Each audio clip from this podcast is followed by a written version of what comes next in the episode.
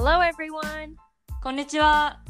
ジュンジャパ右脳派、現在アメリカで勤務中の宇野咲と、帰国子女佐野派現在東大大学院生佐野の亜美です。Welcome to 海外に住んで視点が変わって見えてきた世界。このポッドキャストは宇野と佐野が日本と海外に住んでみて感じたことをそれぞれの視点から語り倒します。皆さん、こんにちは。えー本日は最初に宇野の視点ということでお話ししたいんですけれども、最近、会社の人3人プラス友達1人で、いきなりボストンからこう出るというか、引っ越していく人がもうたたずいて、たたずいてっていうかな、えっ、と、立て続けにあって、うんあの私のた中で結構衝撃的だったのでシェアしたいんですけれども、うん。まず最初は、えーともダンスの友達が、その子はボストン生まれ、ボストン育ちで、で、なんか人生ずっとボストンに住んでたら、なんだろう、ここの街しか知らずに終わるのが嫌だから、今行くって、なんかいきなり思い立ったみたいで、うんで。仕事も変えたかったし、でその子は別に仕事が見つかったわけじゃないのにいきなりシアトルに引っ越して、引っ越していきました。へえ。そう家族は？家族もこっち。へえ。うん。その子は私と同い年くらい ?20 代後半。うん。だから、え、誰か当てが行ったの？いや、でもないの。えー、すごいね。そう。でもなんか、シアトルいいなと思ってて、で、ジョブハンティングで一応面接を受けに行ったんだけど、うん。ここに住んでないから、なんかダメみたいな。なんだろう、多分、リロケーションフィー、引っ越し代とかを払ってくれる会社じゃなかったから、うん。ダメって言われたのか分かんないけどなんかシアトルで職が欲しかったらもう引っ越しちゃえってまあ多分そういううんこの発想で引っ越してったんだけど、そうその子はもう8月の中旬に引っ越してもう速攻ねジョブもゲットしてたからうん。あのまあサクセスというか、うんうん。でそんなねそうその話を聞いた直後にうん。会社の人も同じようなその子はコリアンなんだけどその子の旦那さんはボストン生まれボストン育ち育ちでうん。やっぱりなんかずっとボストンにいるのはどうたらこうたらってことでそうんこの夫婦もシアトルに引っ越していきました、へえ。ねしかもなんかシアトル人気だね。そうシアトル人気なんかびっくりまあでも、ボストンチックではあるよね。なんか港町そうそうそうというかさ。そうなのあと大きすぎず小さすぎずうん、わかる。私もシアトルは住みたい。うん。そう、まあうん年中ちょっと、年中というか、雨じゃん。小雨が降るのがあれだけど。うん。そうで、まあまあまあそう、その後に、うん、あの他の会社の人が2人、同じ日に来、今週の金曜日なんだけど、同じ日に2人辞めちゃう子がいるんだけど、へえ。1人は、1人も私と同い年ぐらいで、うん。本当にボストン生まれボストン育ちで同じような理由で将来ボストンで落ち着きたいのは分かってるから、今のうちにどっか行きたいってことで、オーストラリアにお引っ越しするそうです、へえ。オーストラリア国違うじゃん。でもなんかワーホリアメリカ人も使えるからワーホリを使ってうんうんオーストラリアに行くって言ってた、うーん。そうね。いいね。そう。でもう一人の子はハワイに行くらしい。ハワイ。そうなんかそのハワイ？その子はもともとこのボストンじゃないんだけど、うん。コネチカット州ニューヨーク州の近くのところなんだけど、そのボストンに来る前に5年間サンディエゴに住んでてやっぱすごい好きで、暖かい気候とか。でボストンに来て、うんうん。ボストンは正直あまり好きじゃなかったとでちょうど家のリースの期間も切れるから、あの、うん。もうあったかいところに行くって言ってでハワイのまあその子その人はもうキャリア的にも上の人だからハワイアン空港のマーケティングの部署に行くみたい、え、ハワイアン空港って本社ハワイなんだ。本社ハワイへえ。超よくない？いい。はでもハワイ住みたいかなと思った。いやーわかるバカンス。のイメージの方が強いな。そうなんだよねでも多分、彼女は街の中に住むっていうタイプじゃないから本当にうんこのちっちゃいタウンとかに住むんだろうなって思うーんう、うんいいねそうなんかさ私ももうボストンに78年いるからうんで旦那はもうボストン生まれボストン育ちでどこにも行く気ないんだけどそういうの聞くとすごい刺激的になる、ささ言ってみないの？誘言ってみたな いなんか。いやなんかいやでもみたいな。家族もここにいるし みたいな。なんか仕事もあるし家もあるしどうたらこうたらって言ってたから、うん。でもまあちょっとちょく何？この何度か行ってみる。うんそうね。まあす私もいずれは絶対東京出るし、まあ、それがうん。いつなのかはっていうのはまだ見えてないけどでもねやっぱり同じところに何年間もとかさそれこそ生まれ育ってそこにっていう、まあ、タイプの人ももちろんいるし、でも私はなんかそういうタイプじゃないなってすごいねいろんなとこを転々して思います。かるなんかしかもさ東京、うん。まあ、ボストンもボストンは生まれ育ちでずっといる人もいるけど東京もすごい多いの。私の周りは東京、東京に生まれ育ってここから出てどこに行くのみたいな。ここが都うんみたいな感じの人が多くって、はいはいはい。まあ、それはすごいわかるんだけどやっぱりこの視野がを広める意味でもさうん、なんか他の場所で住むっていいことなんだよっていうのを伝えたい。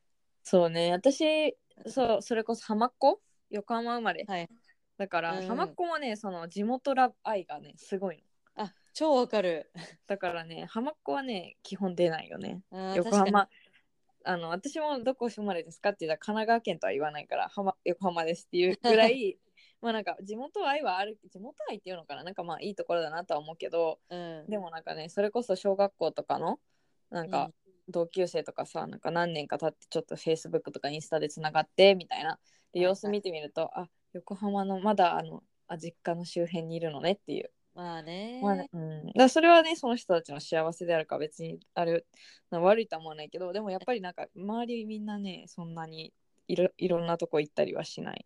そっか。仕事でなんかこう飛ばされてじゃないけど転職とか、なんていうの？あの転勤とかで、はい。はい。っていうのはあるけどうん。やっぱりねあの、まああんまりみんな、ねまあ東京にいると難しいのはわかるけどね、仕事の関係とかもあるし。そうだねうん。でもそれはいリスク取っててすごいね、そうなの。うんでもやっぱりこの人生長い目で見ると1年、まあ、またすぐ戻ってくるかもしれないしみたいな。なんかみんなのこのスタンスは、まあ好きじゃなかったら帰ってくるからみたいな。はいはい。そういう逆にリスクじゃなくてさ、なんか、なんだろう、プラスでチャレンジなんだね、そうそうそう。見てると。そうなの。新しい未来を開拓するためにうん言。ってるわけ。そういう感じ。へそうなんです。だから私が、はい、衝撃を受けましたっていう宇野の視点ーでした。うんでもしかしたら1年後、2年後、3年後、さっきもボストンにいないかもしれない。かもしれいるかもしれない。わからない。はい。うん。まあ、そんな感じでした。はい。はい。えっ、と、では本題に入っていきたいんですけれども、本日のうん。エピ、えー話題は、スノーバードっていうリタイア後の過ごし方の人たちのお話です。う。うんんまあ、あの、リタイアって定年って、ね、20代の私たちにとってはまだまだ先のことだけど、うん。私本当にアメリカに来て何年か経って気づいたんだけどこのこっちのリタイア後の人たちの人生の楽しみ方うん。違うなって本当に思って、へうん、で最初のその出会いというか衝撃は、うん。そのジェフが働いてるそのボストングローブっていう新聞社で働いてるんだけど、うん。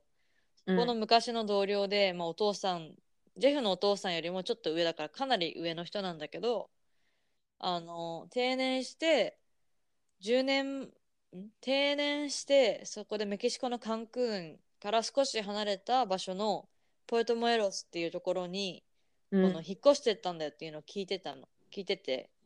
そう。で私的にえー。って感じじゃん、へーそんな遠いところにってうん。思ったんだけど、であの実際にうん。2回ぐらい私たちも遊びに行ったのね、そうしたらもう本当にその人はリタイアする10年くらい前からこのめそこに家を建て始めてて、で毎年そうバケーションのためにもう1ヶ月くらいそこに行って遊ぶ遊ぶというかリラックスしながら、うん。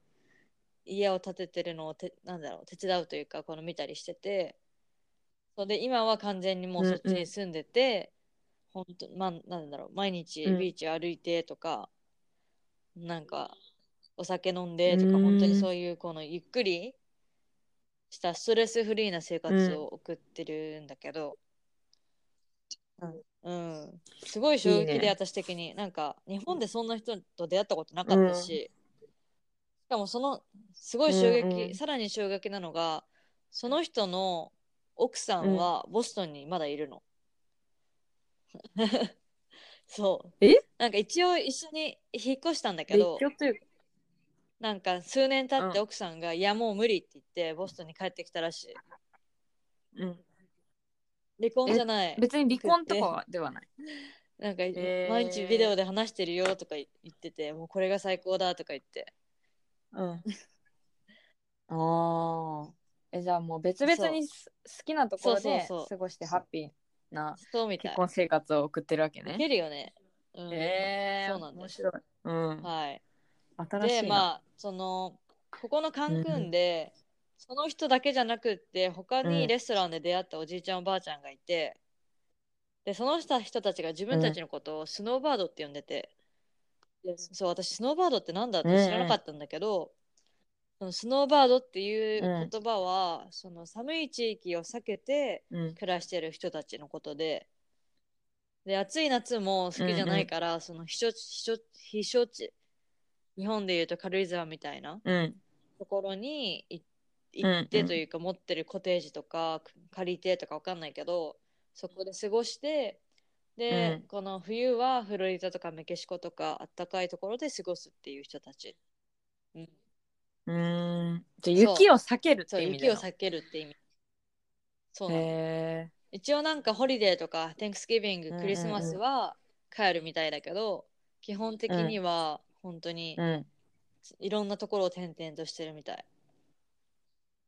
はい。うーん。ね。なんかそういう人たちっていいなアミ出会ったことある？うん。私でもその、うん。それこそタイにいるとあの日本タイってその物価がものすごい安く、日本に比べたら安くてでかつ気候もまあ夏はうん。結構暑いイメージだけど、まあまあまあその、まあ、暑いっちゃ暑いんだけどでも冬は冬で多分十何度ぐらいまでしか下がんないからあのまあパーカーあればうんうん。全然過ごせるような、こうだからその多分き気候のアップダウンがないんだよね。その日本ほど。だからよくそのリタイアした人たちがタイに来てで物価が安いからあのマンションとか結構いいマンションとかも安く買えうん借りれたりとかあとやっぱりフルーツとかも安かったりっていう意味ですごいねリタイアした人たちが来るだ。ところ。だからなんかまあ不思議な人もいればそれこそ日本の大手の企業でバリバリや働いてましたとか、本当役員になってましたみたいな人もいるしなんかあのわかんないけど、スピリチュアルのみたいな人ももちろんいるしすごいね。いろんな人がいるけどやっぱりおじさんおばさん多い。だ。じゃあ日本のデスティネーション的には、タイとか東南アジアがいいの？そうね。あとはまあその多分お金がそれこそすごいうん。有り余ってる人じゃないけど、あのお金は心配しなくていいっていう人はそれこそハワイとかさあの、うんうん。あ南仏とかに行ったりするんだろうけどでもやっぱりさ普通の人ってさそんなにね、はい。あの定年後その職がない中さ、年金だけでね、なんだろう無理無理。こういうもできない。そうそう。とか貯蓄したお金でっていう意味では多分タイとか東南アジアはすごい暮らしやすいなるほど。かなっていう。なんか私は、なんか私の日本人のイメージはあんまりそういうのなかったんだけどうん。あの友達高校の友達の両親が確かにリタイアして、やっぱ軽井沢の方に家を買ったの、うん。買ってかな。で引っ越してったっていうことはうんうん。友達が言ってたから、やっぱそういう人たちもねいるんだろうね、うん。私の本当の周りではいないだけで、うん。うん。うん、そうね、意外と探せばっていうか聞いたらえじゃあ、アミの日本にいるおばあちゃん、おじいちゃんは、今どうやって暮らしてるの？うん。なんかうちは結構そのおじいちゃんおばあちゃんうん。みんなが生きてるわけじゃないんだけどまあ両方ともはい。自営業だったから、そんなにそのリタイアっていう概念が多分なないくて、で今東京にいるおばあちゃんとかはそれこそなんかまあ働いてた時期もあればもう完全、はいえっと専業主婦だったりとかおじいちゃんがやってた会社手伝ってたりっていう感じだったので、まあ、今はすごいうん年金暮らしだけど、あののんびり東京で あのドダンスとかえ、踊りとかん。あのその地域が多分主催してるそのお年寄り用の踊り教室ダンス。教室とかあとなんかあの、はいはいはい老化防止のヨガとか なんかそういうそういうイベントに参加して、あのすごいね。なんか忙しくしてる。なんか私のおばあちゃんは逆に結構シャイな性格なの。で、そういうのに行くだ行くのもストレスみたいで、そういうの好きじゃないんだって。そのみんなで何かしなきゃいけないとか。あだからなんかあ、うん、もう自分の仲いい友達とランチ行ったりとか、そういうことはしてるけど、へーでもさ、その友達も、なんだろう、最近やっぱ具合悪くなっちゃってとかさ、あるとランチ一緒に行けなくなったりするとさ、やっぱ家にずっといるわけ。うん。だからなんか、そういうの言ってほしいなとは思うけど、えそのおばあちゃんはちなみに東京で一人で。にいるのうん、住んでます。あそうなんだ。うん。なんかねいろいろそういうクラスしかもなんかただらしい。すごいうね。ちのおばあちゃん曰く。うんへえそうだからなんかいいですね。楽しそうにしてます。うん、うちのおばあちゃんとうん友達になってくんないかな。いつかランチでもって。ぜひぜひ。お願いします。うん。でもちょっあと大阪の血が入ってるあのすごいね。おばあちゃんでえす。ーはい。えっと、じゃあ、まあ、日本でもいろんなリタイアの、リタイア後の過ごし方が増えてるっていうのは、やっぱ、その老人、うん。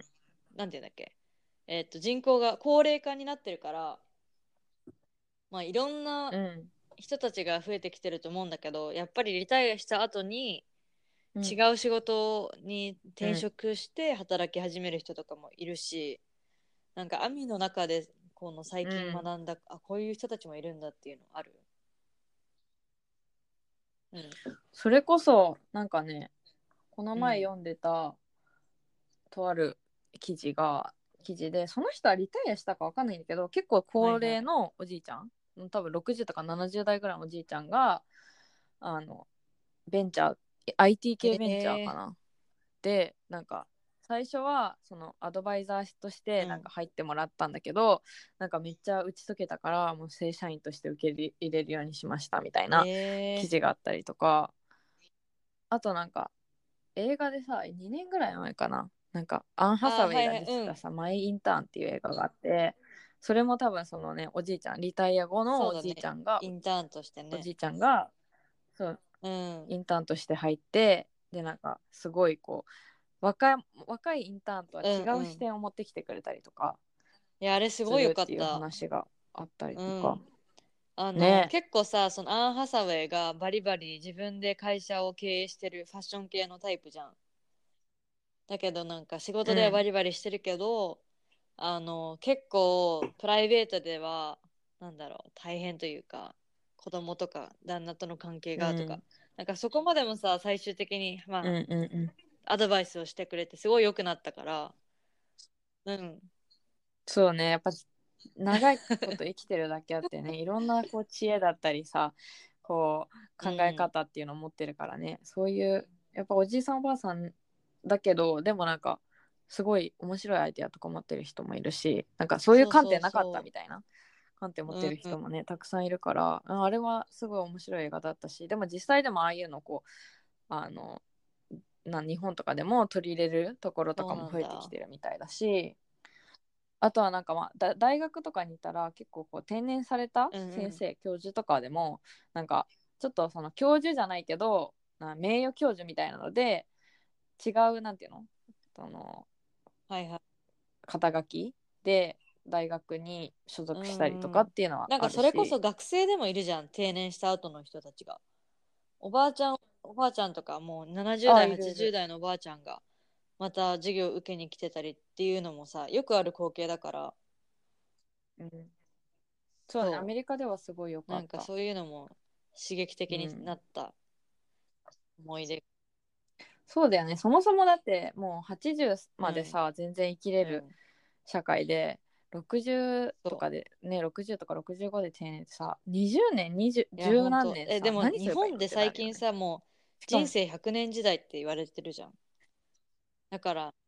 そうそうそう。だから40年？だね。うちらあと70年もあるからね。どうしよう、うん。そう。そうそう。だから本当にそう考えるとね。どうすんの、うん、リタイアするのかなと思うしね、かうちらがリタイアする時になったら超アクティブだと思う。多分。うん。言ったとしたらなんか趣味のように仕事はしてそうだけど、はい。おまああの、うんアメリカでもスノーバード以外にもいろんなリタイアのリタイア後の過ごし方ってあるんだけどあの私の旦那の両親はもうずっと住んでる家でまだ住んで住んでる。っていうのもまあ家からうちの家からも近いからなんだろう子供とか孫とかがもうしょっちゅう遊びに来るし、テンクスギビング、クリスマスは必ずそこで、あのパーティーだからなんだろうもう結構子供たちと近くにいたいっていうタイプで。うん。だけどうん。そのねあのお父さんの趣味が狩りなのね。その鹿とかを狩るんだけど。うん。そのために、やっぱそのシェーズになるとお父さんだけいないとかあるしでお母さんは逆にビーチとかすごい好き好きだからあの友達とか姉妹とか一緒に、そのフロリダの方にバケーションに行ったりとかそういうのをよくしてる。うーん。じゃあずっとなんか家にいてボストンにず年から年中いるというよりは結構そうそうそう。お互い趣味とか好きなことを尊重しながらう。ん、生活してる。で毎年あのバーモント州でコテージを借りて1週間ぐらい過ごすんだけど、この間なんかあの、お父さんはとにかく自分の犬が大好きなのね。犬 犬？が大好きなの、うん。で最近あのうん。犬がちょっと具合悪くって手術手術してそういうのもすごい心配で、うん。1週間バーモント州のコテージ借りたのにもう最後の数日しか行かなかったのね、うん。あの しかも犬も一緒に連れていけないコテージだったからなんかずっと一緒にいたいとか言って、でなんかお母さんだけ最初行って最初の4日間ぐらいうん。で、えージェフのお父すうん。あジェフのお兄ちゃんカップルと私とジェフ4人だから全員でうん。5人でずっと、あの過ごしてて、で私たちがボストンに帰ったタイミングでお父さんがあのバーモントまで行ったから私たちがあのドッグシッターしてた。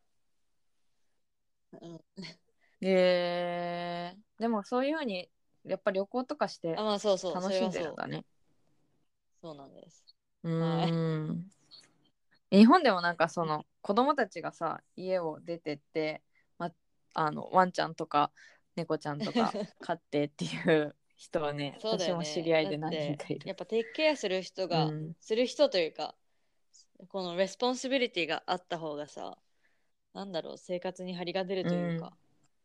うん、そうですね。そうだね。はい、じゃあ最後にあのアミの理想のリリタイア後の過ごし方というか、まあぼんやりでいいんだけどありますか？そうねもうほそれこそ先すぎるっていうのはあるけどでもね多分私そんなにもうなんかリタイアしますっていうよりはなんかずっと何かしらしてそうだなって思う、そのお金っていう意味でもそうだしなんか自分のなんだろう、はい。その能力とか経験とかを生かしてうん。っていう仕事をなんかずっとしてそうだなとは思うけれども、まあ、同時にやっぱりね年齢重ねるとともにこう体力が落ちてとかもあるから、年1回ぐらいはどっかあったかいところに、まあまあね。どこに住んでるかももはやわからないけどその寒いところだったらあったかいところになんかバカンスに行ったりとかっていうのはしたいなっては思う。なるほど。私もね、あの同じような感じででどっちかっていうと、自分のスキルを使ってもうあの会社に縛られないで自分でこう何かをやりたいなっていうのはすごいずっと思ってて、でそれがまだなんかこれ、うんうんうん。